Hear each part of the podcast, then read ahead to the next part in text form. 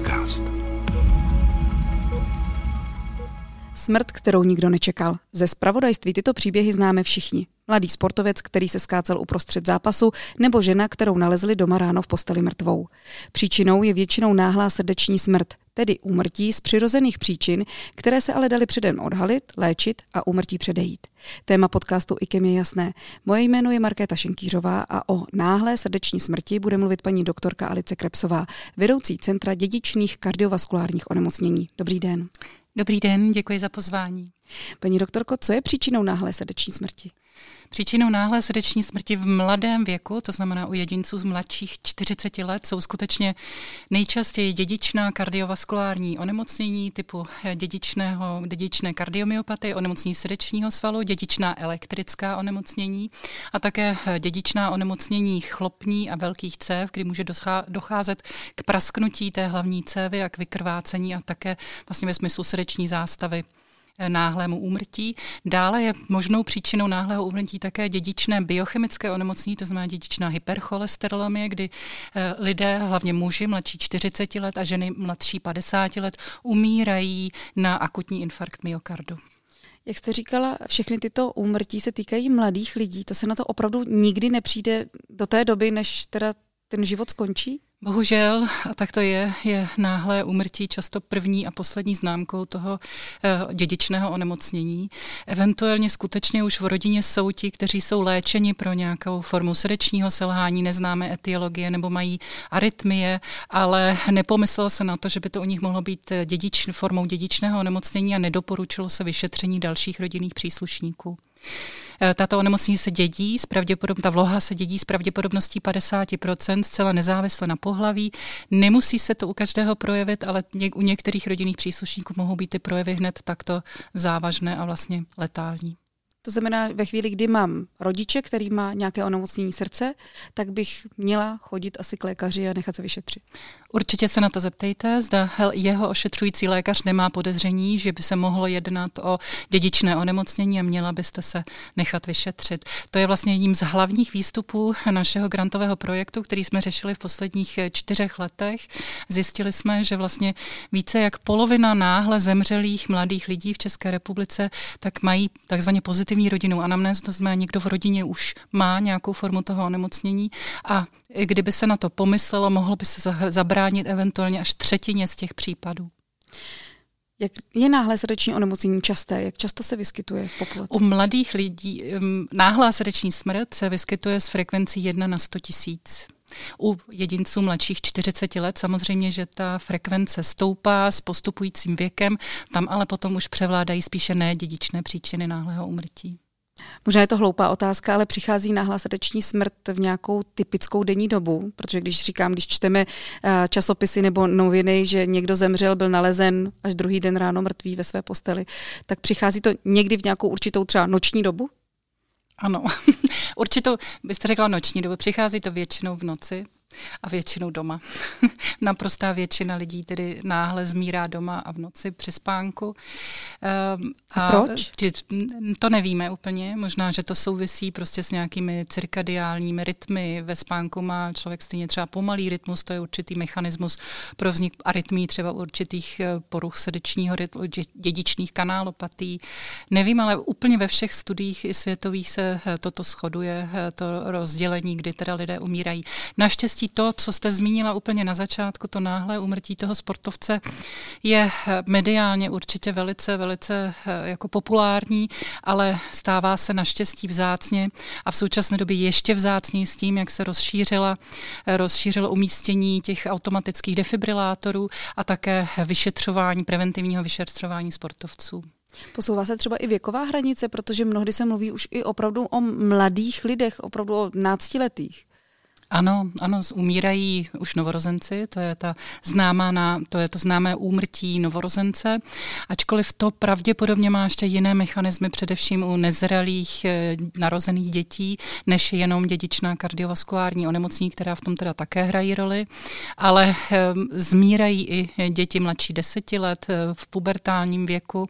Samozřejmě, ale je to zase ta frekvence ještě nižší. Postupně, když jsme si udělali studii tedy z těch případů, které jsme řešili, tak samozřejmě čím starší, tím větší frekvence, ale do těch 40 let dá se říci, jsou to skutečně převážné příčiny, tedy z, dědičné příčiny, z dědičného důvodu.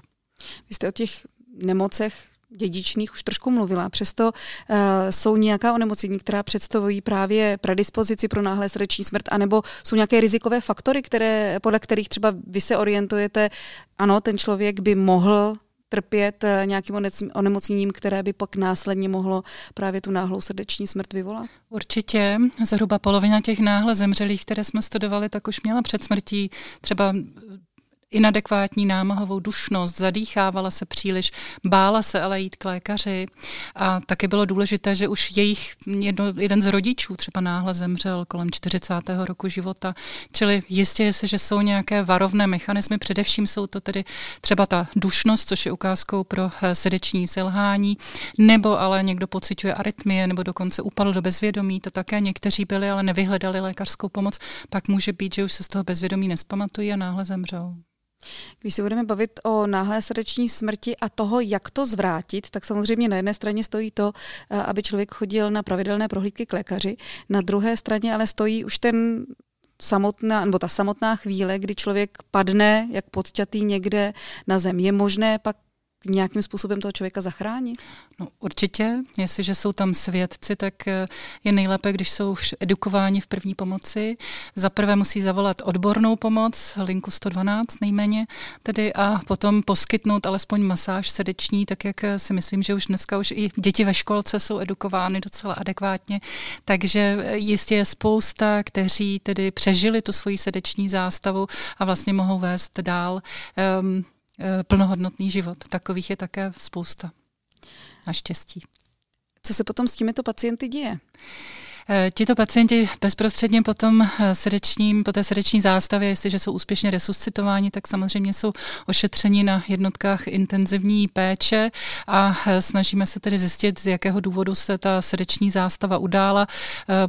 Po jak si provedou se nejrůznější kardiolog, především kardiologická screeningová vyšetření, vyloučí se, že měli akutní infarkt myokardu, udělá se echokardiografické vyšetření, magnetická rezonance a potom třeba i odloženě další vyšetření, která mohou identifikovat nějakou formu dědičného, třeba elektrického onemocnění srdečního svalu. A především tito, kteří již přežili srdeční zástavu, tak eh, v naprosté většině dostanou eh, automatický eh, implantabilní defibrilátor, který by by je eh, ochránil v případě, nebo který by eh, ano, který by zastavil tu eh, fibrilaci komo nebo tu srdeční zástavu, kdyby se stala ještě jednou. Což oni jsou, ve, bere se to tak, že jsou ve vyšším riziku. A i u těchto, promiňte, i u těchto lidí je právě by se měla nastartovat ta kaskáda screeningového vyšetření u dalších rodinných příslušníků, zda nejsou v riziku také srdeční zástavy to jsem se chtěla zeptat, eh, tak se zeptám rovnou, co všechno pak ty rodinní příslušníci jako podstupují? Tak eh, především ti pozůstalí, jestliže o nich eh, hovoříme, pokud mají zájem a e, soudní lékař tedy identifikoval jako možnou příčinu dědičného onemocnění, což se snažíme o úzkou spolupráci s nimi, pro, se soudními lékaři vytvořili jsme pro ně informační letáky, jak postupovat. A oni tedy buď musí aktivně vyhledat ty příbuzné, nebo často tedy příbuzní se zajímají o to, na co ten jejich příbuzný náhle nečekaně zemřel a dostanou právě od toho soudního lékaře informaci, dostanou kontakt například na naše pracoviště, máme i takový jako univerzální e-mail, kdy potom víme, budujeme síť ehm, lokálních multidisciplinárních týmů, protože řešení příčin náhlého úmrtí je multidisciplinární, eh, ať už se toho účastní soudní lékaři, kardiologové, eh, molekulární genetici, kliničtí genetici a tak dále, ale ti eh, pozůstalí dostanou na nás kontakt, často se přihlásí sami nebo my po určité jako pětní, v určitém, určitém pětním intervalu je také kontaktujeme na základě toho, co nám poskytli za informace soudní lékaři.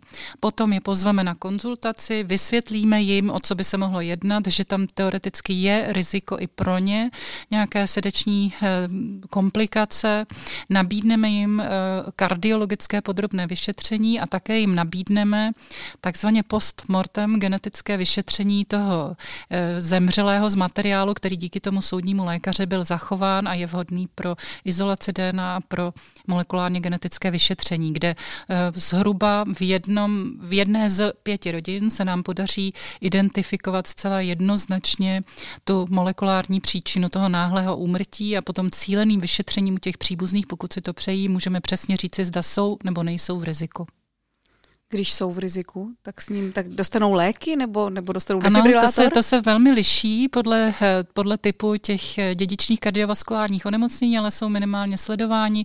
Eh, doporučujeme určité úpravy životního stylu, dostanou často léky, nejčastěji beta-blokátory, které také zase jejich typ se liší podle typu toho onemocnění, eventuálně jiné léky k tomu.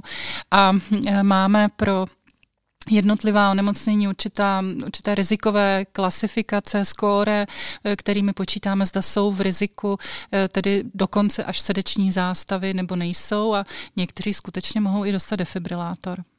Malé děti nebo vůbec malé potomky těchto náhle zemřelých eh, dokážete zkoumat nebo chcete zkoumat, protože určitě, mm, když zemře 40-letý muž, může mít miminko, může mít malé, malé dítě. I to je člověk, u kterého budete zjišťovat, jestli nemá tuto genetickou, geneticky podmíněné onemocnění? Ano, pokud si to přejí ti pozůstalí, tak to je, jistě u nich zjistíme. Vyplatí se to v případě obzvláště takzvaně dědičných arytmických syndromů, kdy už tyto mohou vést v podstatě k náhlému úmrtí v jakémkoliv věku. Ehm, co se týče třeba kardiomyopatí, ty se většinou ehm, projevují až v pozdějším věku, ale přesto pro naprostou většinu máme určitá guidelines, doporučení a u těch kardiomyopatí minimálně od věku 10 až 12 let se doporučuje ty děti eh, pravidelně sledovat a je to zase jenom na těch pozůstalých, zda to riziko chtějí vědět už v jejich nízkém věku, anebo eh, si řeknou, že s nimi budou chodit v každém případě na kardiologické sledování a oni potom, až dosáhnou dospělosti, se sami mohou rozhodnout, zda to genetické riziko chtějí skutečně vědět nebo ne. Vy jste říkala, že náhlou srdeční smrt zkoumáte v rámci i takzvaného ERN centra, to znamená vysoce specializovaných center v rámci Evropy. Jak se vůbec dá srdeční, eh, náhlé srdeční úmrtí zkoumat? Není to tak úplně zkoumání, ale náhle srdeční úmrtí naštěstí je velmi vzácné. Říkali jsme si jeden na 100 tisíc a, a potom i tyto případy se rozpadnou na spoustu jednotlivých e, případů a dědičných onemocnění. A tato jsou vzácná proto je e, vlastně aktivita Evropské unie i v tomto smyslu, abychom se spojili, abychom získávali více zkušeností a čím více pacientů a pacientských příběhů dáme dohromady, tím my se více poučíme, jak e, vlastně léčit tato onemocnění a na to jsou právě zřízená tato, tyto evropské sítě pro vzácná onemocnění a je to především děláno také pro pacienty eh, z iniciativy těch rodin. A je to zamíř, zaměřeno hlavně tedy na sdílení zkušeností, na to, že když my si tady nebudeme vědět rady, třeba máme jenom dva, dvě rodiny s tím letím onemocněním, budeme se chtít zeptat eh, jiného centra, tak v rámci Evropy se pak najde a bude tam třeba 20 různých rodin, kde už mají větší zkušenosti, více, co nás ještě čeká, nemine, eh, jaká, eh, jaké léky je nutno podávat, jak se chovat v určitých situacích, čili to je především je to jako sdílení našich poznatků a dat a dál se učení o onemocněních, která jsou jinak velice, velice vzácná. V rámci České republiky spolupracujete, jak jste říkala, s patology nebo s soudními lékaři spíše? Ano, eh, spolupráce se soudními lékaři v případě eh, toho náhlého úmrtí je naprosto kruciální. Na nich to vlastně záleží, aby rozpoznali tento případ, ale ta lékařská společnost se k tomu postavila velice dobře. Oni jsou vlastně šťastní, že jejich práce má dopad také do té oblasti eh, jak se žijících lidí. Takže s nimi jsme navázali velmi plodnou spolupráci a snaží se současně někdy pitvajícím lékařem může být i patolog. Navazujeme spolupráci s lékaři urgentní urgentní medicíny, protože někdy se může stát, že člověk přežít, přežil srdeční zástavu, ale potom eh, později záhy umírá na nějaké komplikace té resuscitace, nebo se nakonec ukáže, že bohužel ta resuscitace nepřišla včas a i když se podařilo obnovit oběh, tak mají mozkovou eh, smrt.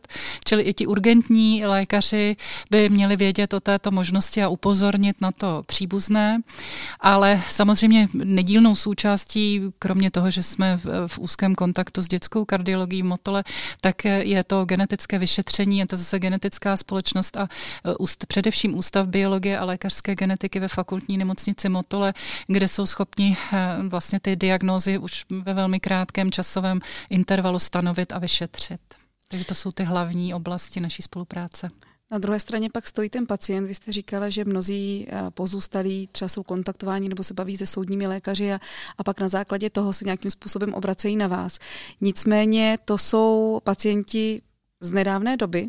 Může se třeba někdo na vás obrátit i kdo měl tatínka nebo jiného příbuzného, který náhle zemřel třeba před deseti lety, nebo to už nevyšetřujete? Obrací se, obrací se, tam teda je to bohužel spojeno s tím, že už není, eh, nezůstal materiál vhodný ke genetickému vyšetření z toho náhle zemřelého. Eh, vlastně vše se uchovává maximálně pět let tedy, ale archivují se eh, pitevní nálezy až 50 let a takhle jsou rodiny, které už za, náma, za námi přicházejí, ale v tomto případě se to vyšetření většinou omezí na eh, podrobné kardiologické vyšetření se zaměřením na možnou dědičnou kardiomyopatii nebo kanálopatii, teda elektrické onemocnění srdečního svalu u těch pozůstalých.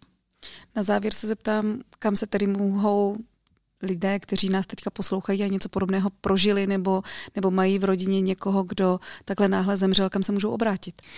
Mohou se informovat na stránkách IKEMu. Máme webové stránky našeho Centra eh, dědičných kardiovaskulárních onemocnění. Máme univerzálně fungující e-mailovou adresu SCD, to je z anglického Sudden Cardiac Death, neboli náhlá srdeční smrt, zavináč ikem.cz a v nejbližší době tvoříme webové stránky www.náhleumrtí.cz, kde eh, shromážďujeme veškeré potřebné informace jak pro odborníky, tak pro pozůstalé nebo přeživší srdeční zástavu.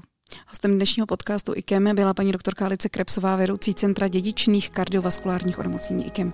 Díky moc, že jste přišla a snad i díky tomu se počet lidí, kteří se na vás obrátí, bude narůstat. Děkuji.